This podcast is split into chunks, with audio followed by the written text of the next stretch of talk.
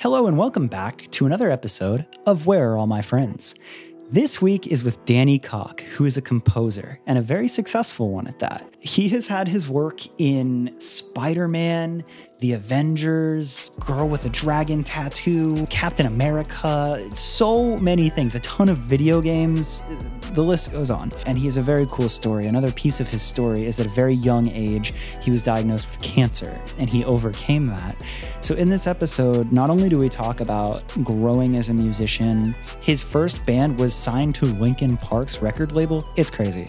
So, we talk about his story as a musician, but we also talk about his story as a human and as a dude who went through uh, battling cancer and overcoming that, and a lot of the perspective that he learned in that, which to me was fascinating because I think the lessons that he learned and the person that he became through that was very formative. And I think that that's super valuable perspective for anyone listening, any field, just life in general. I really liked his outlook and I hope that it helps you. If you're listening to the show and you like it, do me a massive favor and subscribe on Spotify. I'm trying to hit their new Spotify charts. So the more people I have listening on the platform, the more people subscribing, the closer I get. It would mean a lot to me. Another incredible thing that you can do is shoot me a message on Instagram. I truly love to hear from every listener. If you have feedback, if you have guest suggestions, even if you just want to say hi, I love hearing from you. Shoot me a message. It means a lot. If you want to message Danny. His handle is at Danny Cocke, D A N N Y C O C K E. Oh, and one last thing that I wanted to say is by the time this episode is out, Danny will have just dropped a new album that he talked about in this episode called World on Pause. So that comes out on Friday, August 7th. So if you're listening to this, go and find that album because it'll be out everywhere. With that said, let's get into an excellent episode. Here we are, another episode of Where Are All My Friends? And this week is with Danny Cocke. And there are times on this show where I'm very, very close with people, and there are other times where I've really just met them. And I enjoy both for such different reasons. Like, I think with friends that I've known forever, you learn things that you really don't know. But with newer friends, there's everything there. And it's such a wild ride that you get to experience and riff back and forth. And that's really what this one is with us. Like we were introduced by a mutual friend and pretty much out the rip, I was like, oh, it looks like he has a cool story. Like it looks like you've done a lot in a in music, but in your own really interesting lane. And really, anybody that's done that is somebody that I want to talk to. So thank you for taking the time to do this today. Yeah, thank you for having me. Yeah, I, I, I think this will be a really fun one. So to start it off right in the beginning, anybody listening to this who doesn't know who you are, quickly tell a listener who you are and what you do. So yeah, I'm Danny Cocke. LOL. Sometimes I put on that. So, uh, but yeah, I'm a composer. So I do uh, a lot of video games, film. Um, kind of got started in trailers and like sync stuff, sound design as well. Um, in the last couple years, I've been releasing my own solo albums, like kind of artist free composing albums that are, um, you know, instrumental, experiential kind of songs. So yeah, just staying busy and like on the path for life and on the path for music and I am, yeah. Somehow that's still really surviving. Cool. it, no, dude, and like I think I think the reason that I wanted to talk to you was if you're into music, I think that it's really easy to not know how do I say that? There's a lot of different paths in music where you can make music and you can make art and maybe people don't realize that those are there. So I think a lot of artists, like I've talked to friends of mine that are like artists, you know, like they're a, you know, they're in a band or they're their own solo artist. And they always talk about like, damn, I dream of like making music for a video game one day or something like that. Yeah. And it's like, no, that's a very real thing. Like that definitely can be part of it. So any conversation that I can have with somebody that's worked in music, works in music, but in a way where you're like, oh, interesting. Like, what's that part of it like is awesome to me. So this is this is cool and it's really it's um, crossing over a lot more as like uh, bands and songs and covers and like remixes are kind of really getting um, a lot of focus and sync. I think yeah. this like these compartmental compartmentalized little areas that were you know their own thing that you would just dedicate your life to that zone are now yeah. opening up to where it is sort of everybody you know, crossing into these areas, which is really cool. There's, you know, less like um, pigeonholing kind of going on too. Totally, totally. And really, for the podcast, at least right now, the time we're recording it, the only other composer I've had on the show was actually a mutual friend of ours, Matthew Morgan, which was so funny because I didn't even realize that you guys knew each other. Yeah, for um, man, few years now. Yeah, which is so cool. And I loved his story. And there was so many things about just hearing what he had to say on it that blew my mind. So uh, I'm excited. I feel like I'm going to learn a lot in talking to you. And I hope that any listener learns a lot too. Um, where I like to start is just for you as an artist getting into music. Take me back. My favorite spot to go is like the spot where you kind of found your thing, be it music or your first hobby or interest. Like what led you to going down this career field? So it's interesting. Yeah, like right at 11, I picked up a guitar and literally from that day on it was this thing that I just did with like a driving force. So, but it's evolved, it's gone through many different paths, but um, you know, I started as a kid playing guitar and then also getting into multi-track recording. So my sister had a drum set which I totally overtook.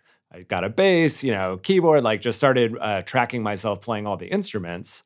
Um, then I started playing in bands around 14 years old, all the way till I was 19. We actually, my band got signed um, by Linkin Park when they were like first kind of blowing up. So they uh, developed us for a few years and directly, like Linkin Park, like, like Mike Shinoda specifically. Yeah. So he came to our band rehearsals up in Sacramento a few times. Like we would go to their shows and like a ton of information just as far as like songwriting really developing us and kind of the trajectory was to be like going on tour with them and opening up for them and we were going to be the first band on their um, label that they had started so it was like a very slow brew thing but um, you know we're young too and like antsy um, yeah. But so yeah, at around 19 years old, right out of high school, like that started happening, and uh, we were playing in a serious band, like playing a ton of local shows and small tours, um, like we were kids, but we had our a few little EPs out and stuff. And then um, you know, Mike helping us, they actually bought us Pro Tools, and that shifted our band from like a band in the band room kind of band to yeah. me on the computer, like tracking demos. So they wanted new songs constantly. So instead of like hashing out songs like we probably should have done in the band room, I kind of used the computer back then to write all the instrumentals for the band and you know my drummer like we would record him and we would just sit and hash out stuff a little bit more kind of like how linkin park does which is more you know studio composition uh, using the computer as an instrument basically too. Yeah. Um, so that was my start. What would eventually become composing is getting wow. to really make you know the the computer was everything. So uh, totally killed yeah. the band i would say. But as far as like you know what a band should be like if you're going to be a band like playing together there's an organism kind of thing about doing that. Um, there's an energy. So we sort of morphed into something else but actually by the time we did i ended up getting diagnosed with um, stage 3b cancer. So we were making a record down in la we are like finally four years into you know all these you know hundreds of demos and like tons of songs. Um, we were finally gonna like make the record. And it was actually with this guy Danny Lohner from Nine Inch Nails, and he's a you know he's produced like Perfect Circle and like he's just in that scene and you know producing tons of bands and artists and stuff. So, uh, but it was at Danny's house. We were there for a month recording when I was diagnosed, and we were down here, you know, staying basically at our our manager's place and then at Danny's. And I was just in crazy pain. So I'd be recording guitars, like shaking in tears and it turns out, and then I finally, you know, was like laying down by the end of it, like barely could get up. Um, so the band dropped me off at the ER, and then it turned out like my kidney was twisted 180 degrees around, and um, I had a giant tumor there, and then I had tumors all over my lungs and in my abdomen. I had many, many tumors. So um, it was like a total just stopped that entire thing of making an album, and like the band just was on pause for about a year while I was I went through chemo um, surgery, like a really big surgery, and then more chemo. Um, but that whole time too, I kept, you know, had the computer in my room and I just kept writing on the computer, which was kind of pre sample library days, like Kontakt, all that stuff wasn't really a thing back then. So I think Yeah. it was like Kontakt One or Kontakt Two. Um, so, anyways, fast forward a little, that band ended up breaking up shortly after, and you know, like a couple of the guys got kids, and you know, things started happening where it was like not happening. We had lost that momentum. So, um, I had built a studio with another um, bandmate in Sacramento. So we built like a crazy little studio inside of our band practice room, which we were just renting monthly. It was totally terrible idea. Yeah. Um, but we got really into the studio side. So I started recording a bunch of bands. And then we started another band that was like a cinematic band called Broken Iris. Um, and actually, my brother in law was the songwriter, and then, or my soon to be brother in law Oh, uh, before he was my brother-in-law. But um, yeah, a couple years of just like a doing this studio band thing where we had a cellist, we did all these backing tracks, we had like the hybrid kind of before that stuff was happening in trailers. We were kind of doing that sound, you know, with the acoustic rock band and then like electronic industrial elements. Um, Mhm. so but that really got me into like I started really listening to film scores and really getting into orchestration and then started composing my own pieces. And yeah, fast forward a few more years after many recording many local bands to learn engineering and mixing, recording my own band to keep writing. And then I was teaching guitar, teaching piano. I was just making music like my entire from morning till night. And my parents were really cool and they let me live at home so I could do that. They like till I was like Yeah. 28. And then finally moved to LA. And within a year, um, I put out a, a trailer album that I wasn't even really intending to be for trailers. I was just kind of taking my compositions that I had worked on, which were like industrial, orchestral, but more kind of like Nine Inch Nails meets orchestral kind of stuff. And then Yeah. that basically that album came out and blew up, and I was all of a sudden in like you know, Spider Man and Snow White and the Huntsman and Avengers and like Captain America and all these like huge trailers. Um, 2011, just like I was in all the trailers that year, Whoa. and it just all of a sudden flipped like a switch. And then I had basically a composing career, and I've been able to somehow sustain it and keep evolving it. And um, but it that's even changed a lot too, which has been really cool. Damn, dude. Okay, well, that typically, normally, I would stop you in like some of these parts because there's a couple things you said in all of this where I'm like, whoa, we need to talk about this. But I, I was just in like that story, like I'm following along, and I'm like, whoa, whoa, whoa, whoa. So Yeah. you did a really good job, like laying that timeline out. But I want to go back to a couple things that stuck out in that story because you said some things in that where I'm like, "Whoa, that's yeah, sorry, that I dropped a mouthful there. about." Yeah. Okay. So I'm going to go back in, in as best as I can through that story for a couple points and just humor me a little bit, indulge me in some of these details. What, with the timeline that you said, what year is it that your band is starting to get noticed and Linkin Park finds you? So in 2000, which is right when I graduated high school, Yeah. was um, that summer we recorded an EP that we went to a Linkin Park show, and our bass player gave the CD to Mike Shinoda, who ended up calling us, and that started this whole like many times, Okay. many emails, many phone calls, and we went to the, his Yeah. place a few times and recorded demos down in LA at his Amazing. house. Yeah, Okay, so that 2000. Yeah, that in itself that's so crazy because like what what nowadays as an artist if you have something if you're good and you just upload it to soundcloud spotify if it goes on tiktok and kids start using it like it's gonna get discovered and a&rs are gonna be knocking like they're gonna find you and as you're saying that to me i'm like i mean what hybrid theory came out and started blowing up 2000 2001 Yeah, 2000. So this was like right as Hybrid Theory was blowing up, and they were playing, you know, huge arena shows pretty Right. much right in the That's beginning. insane. Yeah, the fact that your bass player handed a CD, like that's a scene out of a movie. That's like the OG way to get well, and it's discovered. and I pre-internet, so that. yeah, we didn't have Right. all that stuff. So we had Exactly, flip phones, and yeah, right, and uh, it's it's nuts. Like I just I have a certain amount of respect for that because I think that like the OG, like it's like I, I think that we need to appreciate the day and age we live in now, where you can just have talent and upload it and it can get found because you had to get you had to get creative pre-internet, and I love that story. So that's really crazy. I we could probably do an entire podcast about just an experience of working directly with Linkin Park. To I don't mm-hmm. know, did they sign other bands or was that kind of just like a thing of like a random they got excited and wanted to do something, try it with you guys? I think it was um, a goal that Mike had had to basically create a label and have facilitate other artists and um, and it was called Machine Shop originally.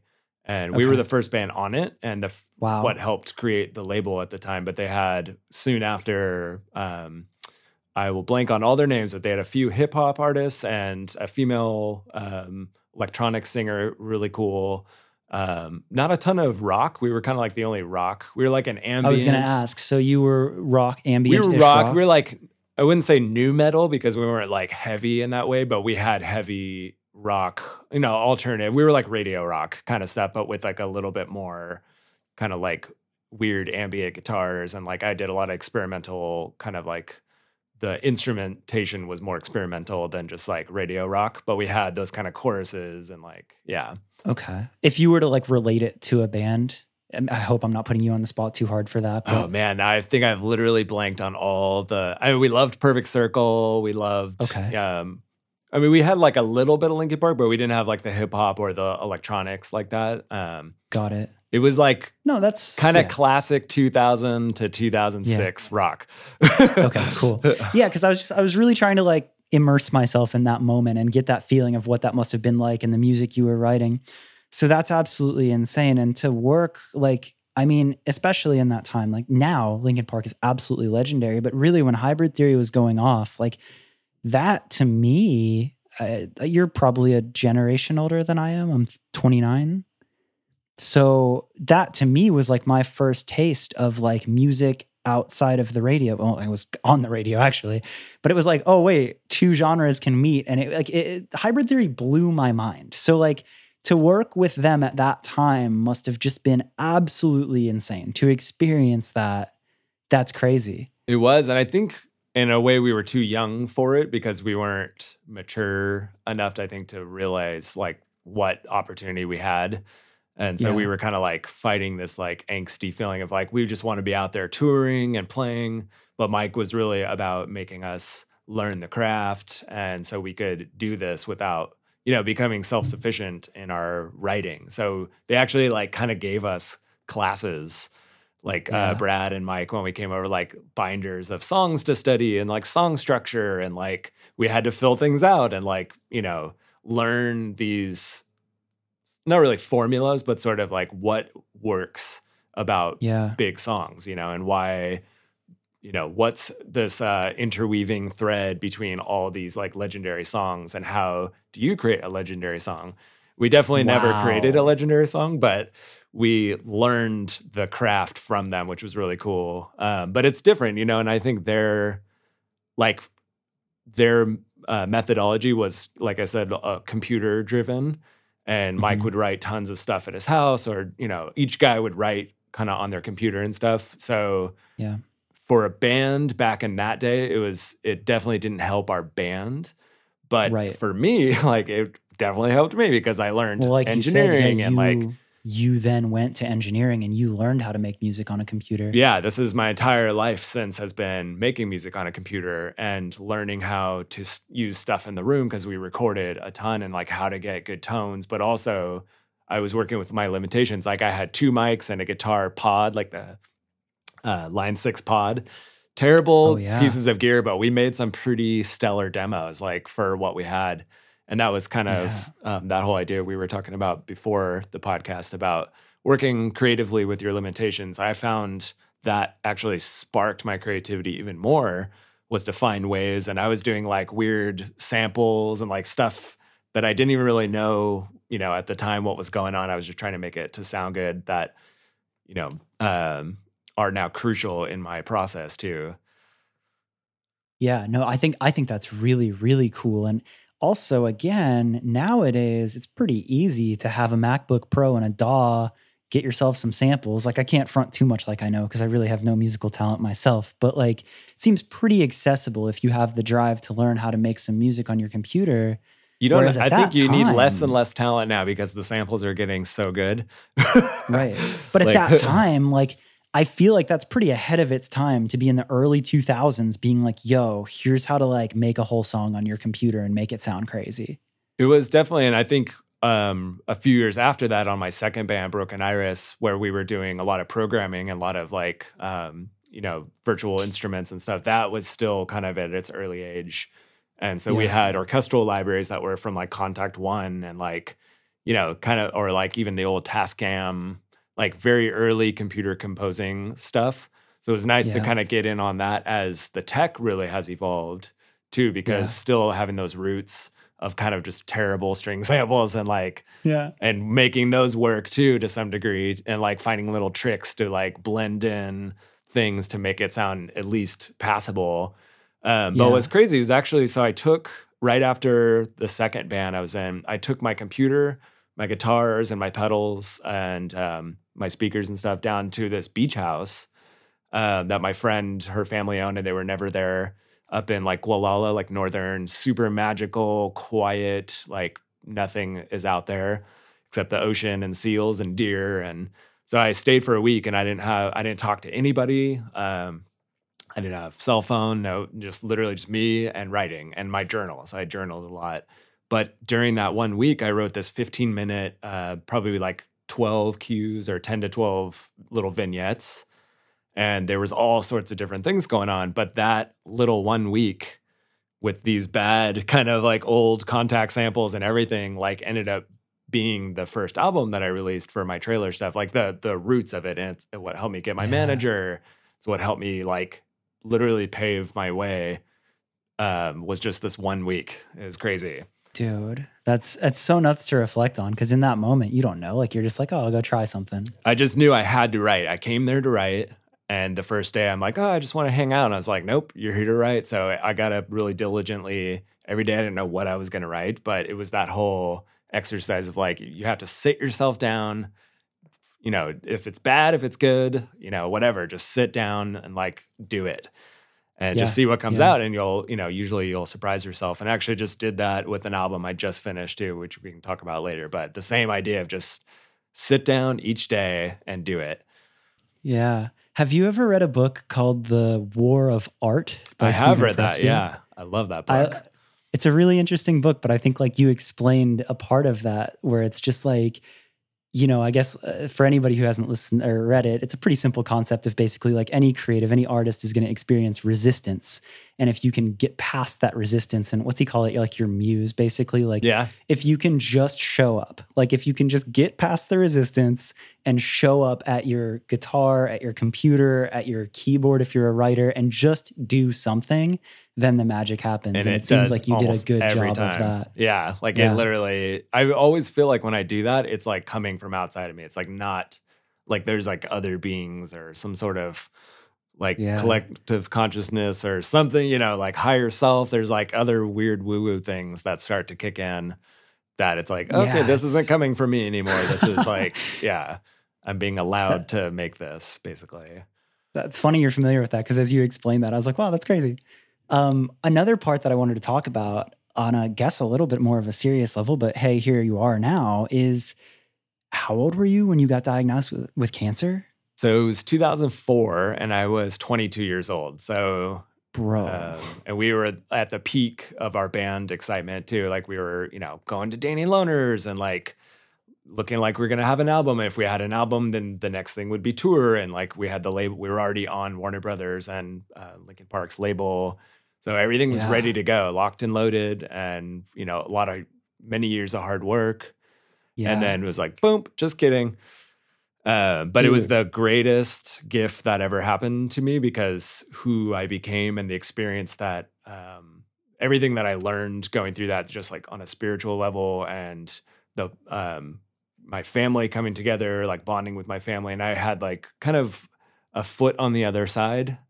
And so there was some weird, kind of almost paranormal things that happened, and like many times, and still have continued to happen but just kind of gave me like a different view of reality and life and um, kind of like a magical view of it and i work with that view um, Yeah. but it opened up everything like that opened up a depth in me that i would have never had without it and i probably would maybe be dead from other reasons if like you know I hadn't have had that reason or that experience. So um, I think it put me on the course for you know doing what I'm doing today, meeting my wife, like the life we have now, and Yeah. all those years up to that point. And I also volunteered in the hospital after my experience was done. Because I was really fortunate that, like with testicular cancer, it's very treatable, even though it's advanced in my lungs and like this giant softball in my um, abdomen is still Yeah. treatable. So after 18 weeks of chemo and all this stuff, I I made it out and I haven't had to do anything since. So um, I spent a couple years going to the hospital and talking to patients, and actually was there with a few when they died. So like crazy stuff has happened in that regard, where I've tried to make myself available to people um, to just like be there to talk. To Yeah. sometimes there's nothing to say. Sometimes you can't Sure. you know, like put into words what there's no words for it. So, but in that way, it really I- opened my heart up. I have a couple particular or specific questions there. Yeah. One, and you don't have to go full doctor on this, but I think that it's really easy to just like get in your own head and be afraid of something. So, in the simplest form, how did you know that it was something more serious? Like, I think you said like your kidneys like felt like crazy, but like, if somebody is afraid of something like that, like, do you know? Like, is it something where you're like, I need to go the fuck to the hospital right now? At that point, it had become it, but it was many months of a like a linear ramp up of pain and discomfort. So it was not like, oh, I'm having back pain today, but it's gone tomorrow and then it's back again. It was a Yeah. steady, constant. Like first, it started. I need to get a new uh, mattress at home. Like my back's hurting. Mm. Then I got a new Mm. studio chair, and then I was wearing a heat Mm. pack on my back. And the the band guys that I was recording were like, "What's up with your heat pack every day?" You know. But Got it. Also too, looking back, like I had zero consciousness of health, like what I was eating and like doing and thinking or not doing too, like not doing anything positive exercise wise. Like just I was in the studio all day, which was a black Yeah. windowless room, so I wasn't getting sunlight fresh air, like you know, no supplements. Um, so yeah, it was just kind of like a recipe for disaster and like stress too, and also like this anxiety to like get our band, you know, get our demos done and all this stuff. So um, it, I think it was just sitting in my body. But I would tell for someone who is concerned about that stuff, like anything that um, is not transient, where it's consistently there over a month or two, is an issue that I would say like that's worth getting checked out. I still have weird things that come and go, like, and it's my mind will go sometimes to those places, or I'll have dreams about it and stuff. But I know, like, if it ebbs and flows, it's fine. So, Cool. Yeah, Thank you for sharing that. I, again, I don't want to make you go full doctor, but Oh no, I love I it. I, I'm research the the medical side and like the the woo woo side. Like I'm all about learning as much as I possibly can and helping others too, because I feel like I've Right. sort of you know been able to hack a few things for myself, and you know Well, yeah, that's I think that's the part is just like if if any if there's any amount of awareness that can help somebody find something earlier or if a friend is experiencing that and you're like, wait a minute, I heard this random thing. You said you've been hearing this or you've been feeling this a lot. Like I, I think that from what I know, finding things early is a, definitely a good thing. So I Yeah. just, I wanted to ask that. Um, the other thing you said there, and on nowhere near a magnitude of a level, but like even myself, I had a pretty crazy, amazing year last year. I was out on an amazing tour and I broke my femur. what And that, like, I had this crazy, stupid surgery. It really checked me. And in that moment, you know, it really felt like, oh shit, everything's over. Obviously, that is not nearly the same as cancer, but still I a derailment those- though. Yeah, Right. And those moments, I think everybody, regardless of what it is, can relate to those moments in your life where you're just like, something unexpected happens and you're like, this is it. Like everything is ruined. This is over. And I really liked your perspective and the way you look at that of how much better things got later. Um, I don't know if there's anything more to say there. If you if you have more, but I just Yeah. think that like that's really inspiring to me. Like that, dude, you painted this picture. Linkin Park in the early 2000s. You're about to go on tour. You're about to work with homie from Nine Inch Nails. Like that is insane. And then to have something that big check you, that I can only imagine how scary that was on a day to day level and what that must have been like. And the fact that you're now this successful and that you have this beautiful perspective, I think is just amazing. you know, is the weirdest thing is that when life knocks you on your ass like that, like you kind of have either two choices. I feel like it's like, well, I'm going to stay down here and get, you know, just stay on the floor or like get back up. Um, type of that's the initial reaction, I think, too. But then there's a deeper level that I always look at is like my view of life is it's always trying to teach me something. Like, no, even the tiniest weird things, like there's a meaning always. Like I at least that's what I project onto it. So it becomes Yeah. true for me in that way. So because Yeah. it's more advantageous to believe it than to be like, well, it could be or couldn't be. So I'm like, no, I'm just gonna believe that it is. And then I sort of manifest the the lessons or the learning. So I take it as like, okay, what am I supposed to learn here? So everything's an opportunity at that point. And there's so many layers deeper, you know, uh, getting knocked out of where your trajectory can be the biggest blessing ever. And if you kind of believe that you're supposed to be in a certain place so you can be who you're you came to this earth to be and fulfill like your quest, your cosmic mission or whatever, then Yeah. it doesn't necessarily always look like what you think it should look like. And if you roll with it and like trust life, like that life has your back, usually, you know, it it seems to or there's a way to find peace with that, I think, you know. And other people didn't have like I volunteering and they didn't have those same attitudes. And I noticed that there are some people just would melt into darkness or melt into hopelessness and I don't know, it was sad to see, but I think if you roll with um, each thing good and bad and just trust that it's for sort of your higher good and like find uh the opportunity to either learn or maybe it's the challenge that really makes you have to like step up to it or find the meaning somehow inside of that all. And that that's what I did at least. And I met people that, you know, going through their cancer experience that they went into depression and hopelessness. And it was really sad to see. And I really wanted to bring an alternate perspective. And Mhm. and sometimes you can't really do that with when someone's in that kind of zone. But it was weird is that I actually wasn't afraid to like I was very afraid for the first minute after I got the diagnosis. And then like this crazy and I was alone in the hospital for 3 hours just sitting there in the ER just like looking around. I was on some pain medications and stuff, but I felt this total feeling of peace come over me. It was like you're going to be fine. Like this is going to be crazy, but everything's going to be fine. And I don't know, that's when you start getting into the weirder things of like Yeah. non-linear time or like you know Yeah. does your future self talk back to your past self and you know I it's funny, dude, because I I don't know how to express some of those feelings without feeling like I'm being a mm-hmm. spiritual crazy hippie person. But I think to some level, just like energy and manifestation and what you project in the world and those decisions are really, really powerful. yes And I don't know how to say that. Like, I don't need to say anything more on that. And, you know, like, I'm not trying to be too cheesy about it, but I, what you just said there, I do relate to. And I don't know what that is, but I, I, I don't know either. absolutely feel you. i've heard a lot of people say they know what it is but i kind of treat it as this beautiful mystery that i just know it's there i don't i Yeah. can't explain it or and even putting names to things kind of takes away from it sometimes but Sure.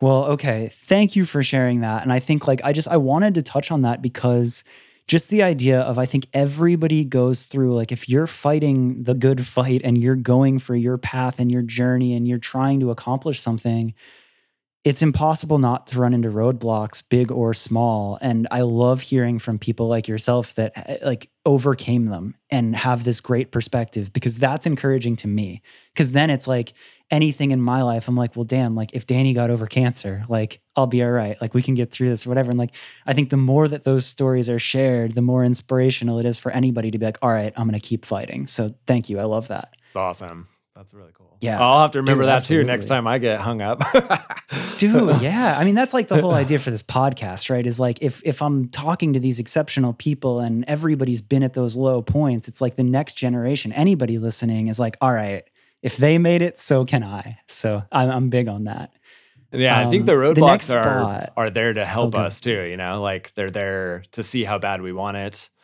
They're Yeah. and they're never going to go away. That's the other thing too. Is like, okay, if you can figure out how to turn this roadblock around now, Yeah. you'll be better, you know, off in life because they're always gonna pop up something. Yep. You know, will. Yeah, it's so. it's practice for any roadblock in life. If Yeah, you can learn like- how to deal with one, you can apply it to others. yeah.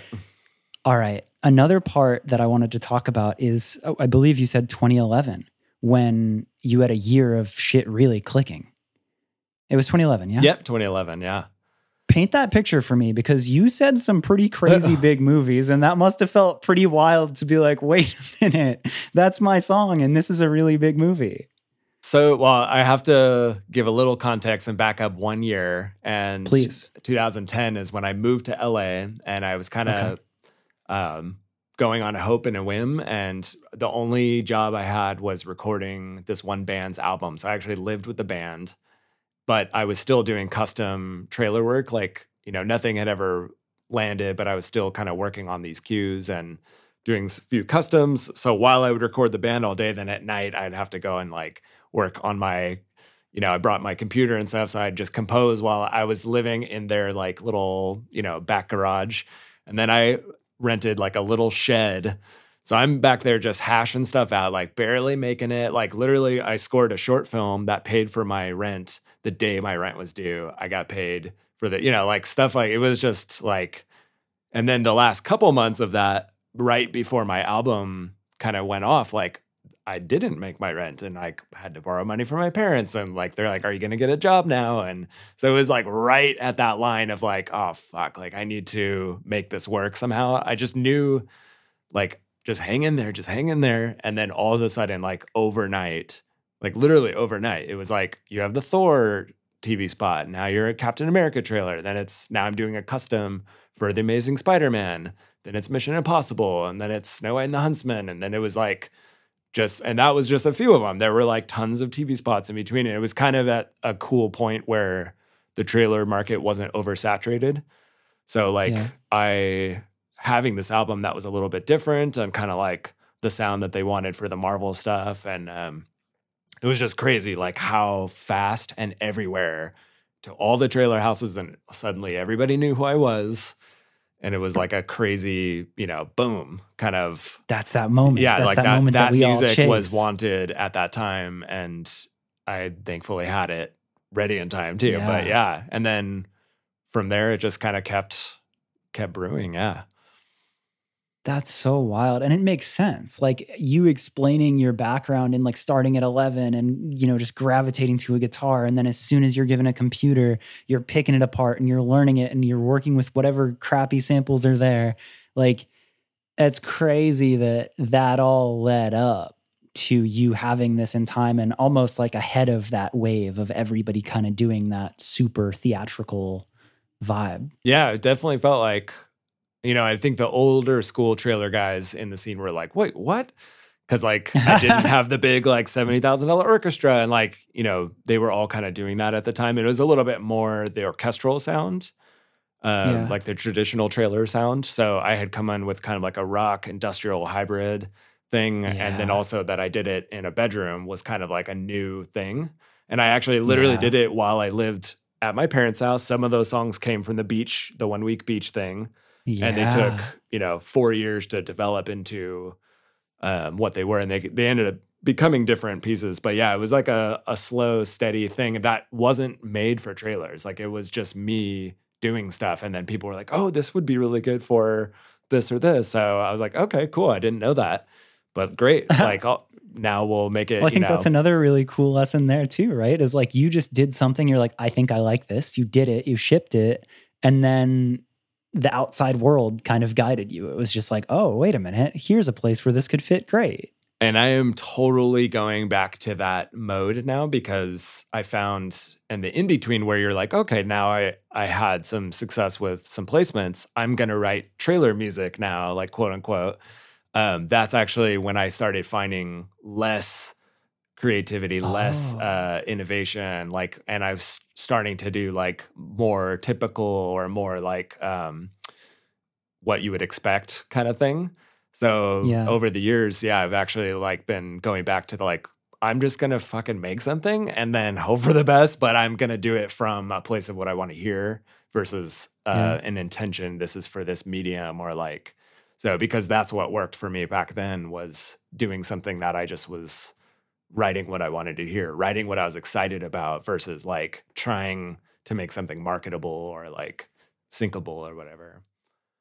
Yeah, you're always going to be a step behind if you're just following trends because by the time you figure out how to execute that well, the trend is over. Somebody's come up with a new original idea that's cooler. Yeah, and why would you want to choose from 20 of the same sounding composers or or albums? You know, if you're a trailer editor or or just whatever you're doing in life, like why have, you know, everything is good that can sound the same. Like it doesn't mean it's not good, but it doesn't necessarily stick out or have this fresh thing or this energy to it where you're like, whoa, this is different. You know, like our ears and our brains with music, we're constantly looking for like a new, exciting thing, that dopamine rush, you know?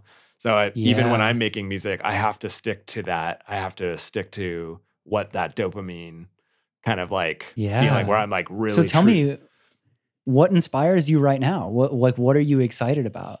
Well, so right now, well, um, I just finished an album called World on Pause that I um, right when like quarantine started. Um, yeah, I had like this weird vision. It's kind of like a weird story, but basically like me battling like a bunch of demons with like a fiery sword, and it just was a strange. I was like half awake and I saw it all yeah. like really clearly. But the next day, I was like, I need to make this album, um, twelve songs. I'm just gonna write twelve songs in twelve days and okay. went in there and just like literally, I don't remember making it. Like something weird. Okay, yeah, I'm like, I don't even know how that stuff came out, but I had 12 of probably my best pieces that I've ever written in 12 days. And it took me another 12 to flesh each one out, and then another 12 to do like the final 5% mixing and mastering and stuff. But um, still within like basically a month, I had this album that's the most excited I've ever been about my music again, which is cool after, you know, when you're writing for other, you know, if you're scoring, it's not that you're not excited about it, but there's a very specific checklist, you know, you're kind of servicing yeah. um whatever medium you're writing for and that there's tons of cool things that can be done in that approach. But when you're writing, yeah. when you have 8 million options, you can literally do anything you want there's like this weird kind of like, whoa, you have to find your inner thing, like what's inside you versus like what's out there because it's just infinite. Um, so yeah, I really like tapped into that. And then, yeah, it was something weird happened with that album though.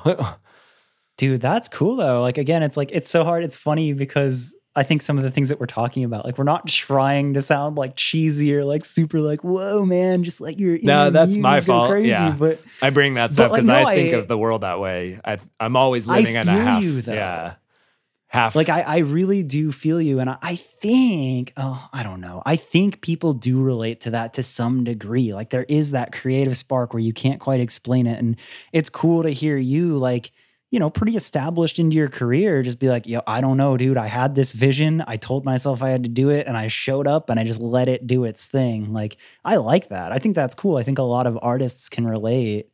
Uh, you know, I don't even make music and I can relate to those moments where I'm like, wait, I just need to do this. Hold yeah. on. Yeah. There's, it's an energetic thing that you just know you have it in you, the desire to do it.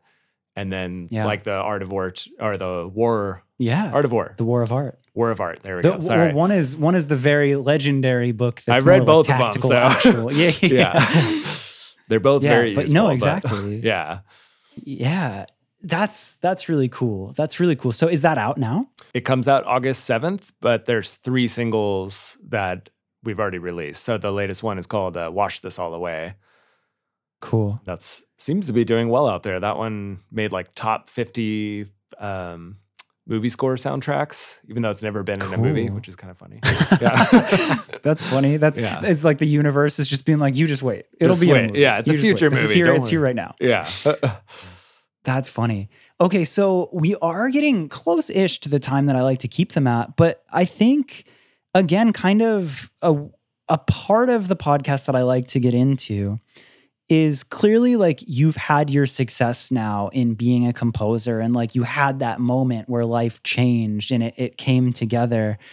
And i really do like to inspire the the next generation it really it doesn't matter anybody. So as far as being a composer as far as like yourself your experiences if there's somebody listening to this right now and they're interested in that lane, like they just relate to picking up a computer or an instrument and writing more of like a score or a composition, what is your advice to somebody that's really interested in this lane right now in 2020? Like what what's a good route to do? What are some good practices? What's that look like? Well, so I would say to anybody writing songs or composing or whatever, like the thing you want to do is that the music always paves the way. So like a lot of people maybe will want the idea first or like they have the goal first and like I want to mm-hmm. do this, you know, for film like but for me I always look at it as like I need to make the music that will get me to those goals first.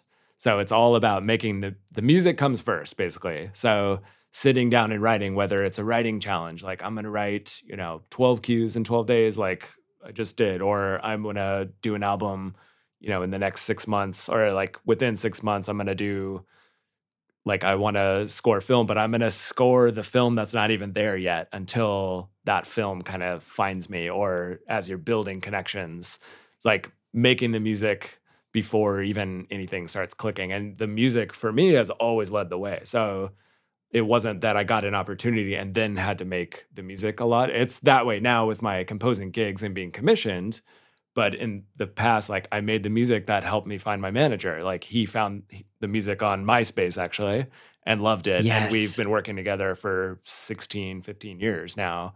So like all but the music always started it. So like if you're gonna sit down you want to do it you just got to sit down and write write write and then see what yeah. kind of cool things come from that and that's usually and it feels like write the things that are authentic to you. Yeah i would say that's the biggest thing is i'm not a big rule guy or like i'm kind of like a rebel with that stuff. So i try to break my own rules or break the rules of what's the trends are and i'm not always good at it but like i think that approach is pretty cool because that i feel like the rebellious are sort of rewarded in music. Like there's something in music there's this weird it's like a slippery bitch. Like right, you know, slow, soap. When you get your hand on it, it's right when you think you yeah. have it, it slips out of your hand. So it's this um, non-tangible kind of weird force that we're working with. It's magic, basically. Like making music is magic.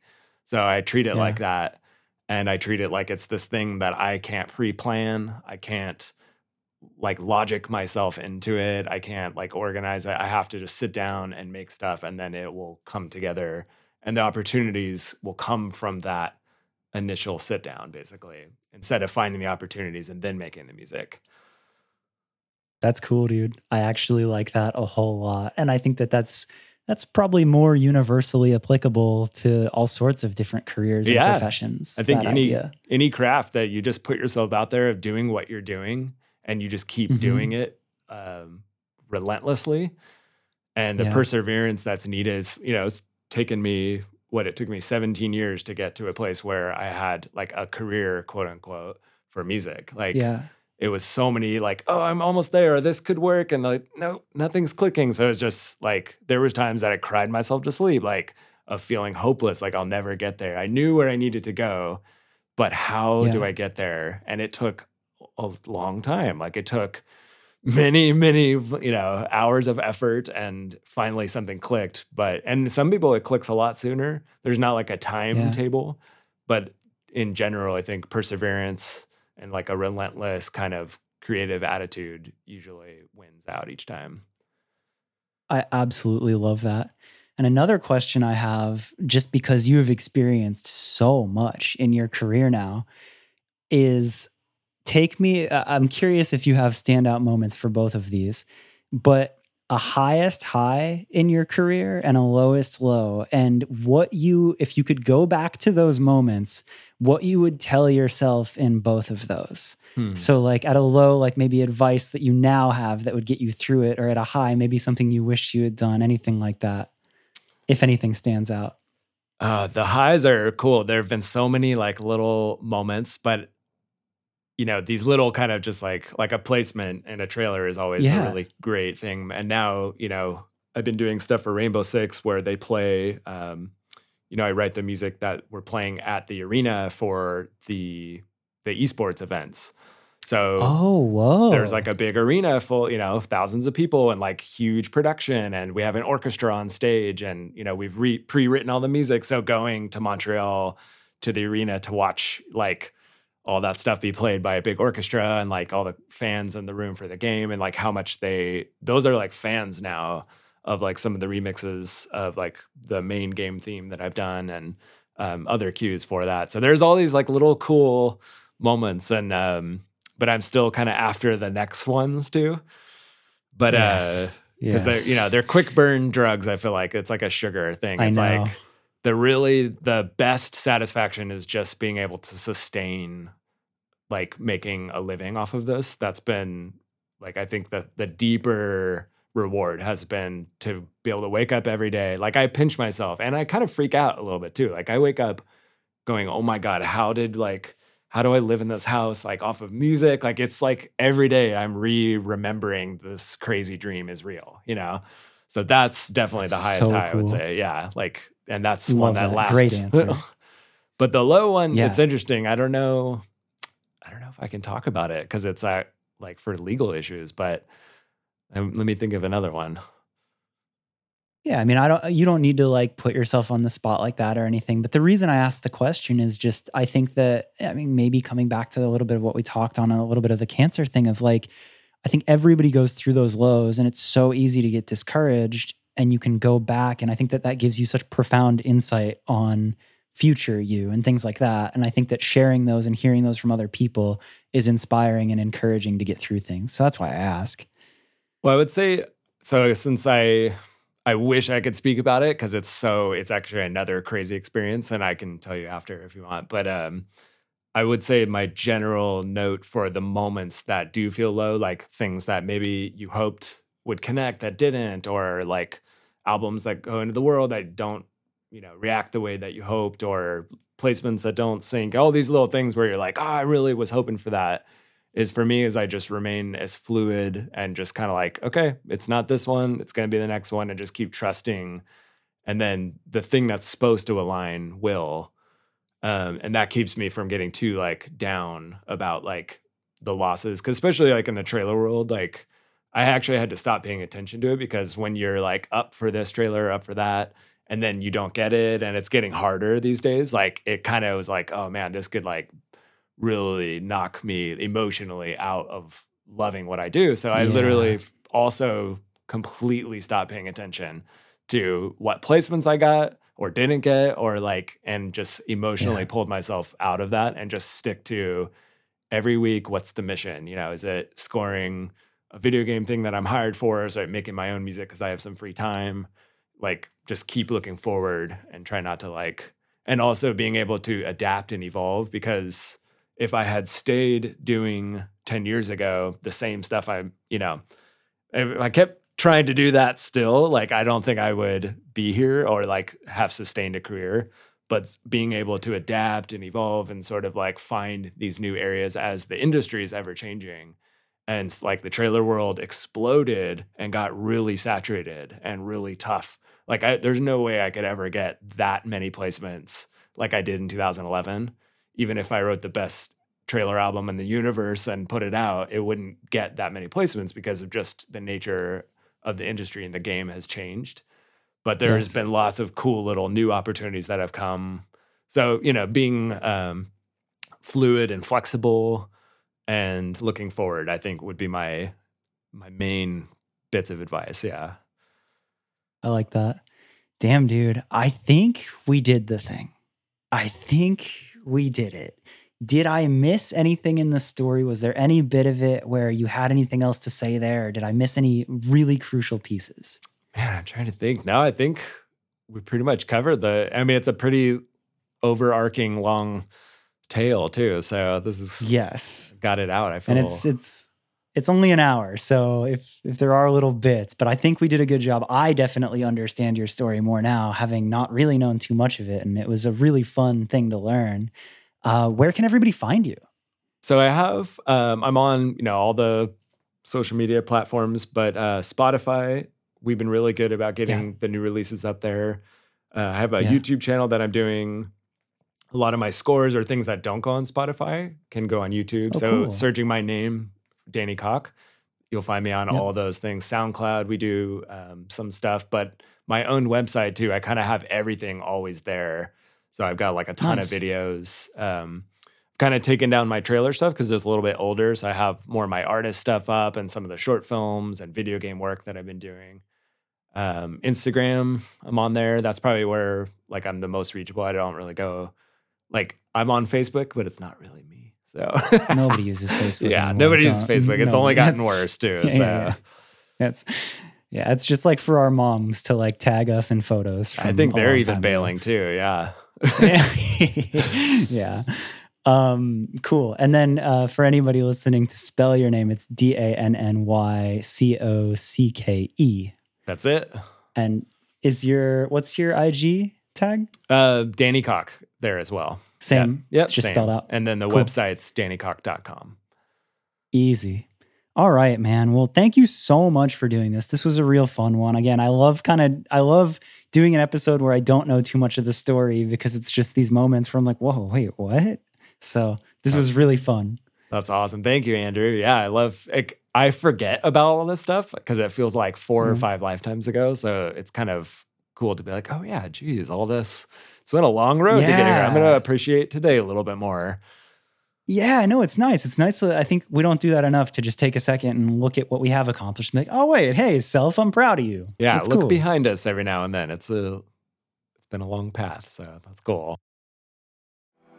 There it is, Danny's story. I really hope you liked it. I hope you found some good insight and perspective in there. I certainly found it super helpful myself. I think even outside of being a composer, he had a lot of great advice that's applicable to anybody. If you made it all the way to the end of this and you enjoyed the show, if you're thinking, dang, that was a good hour, Andrew and Danny, thanks for that conversation. If You want to go above and beyond, make sure to share this episode on social media. Make sure to subscribe wherever you're listening. And the utmost craziest thing that you can do is if you do want to support the show, I just opened up listener support. You can find it at whereareallmyfriends.com. There's a little donate button. Don't feel obligated, but if you want to throw some love to the show, I do appreciate it. There you have it. I'll be back next week with another episode.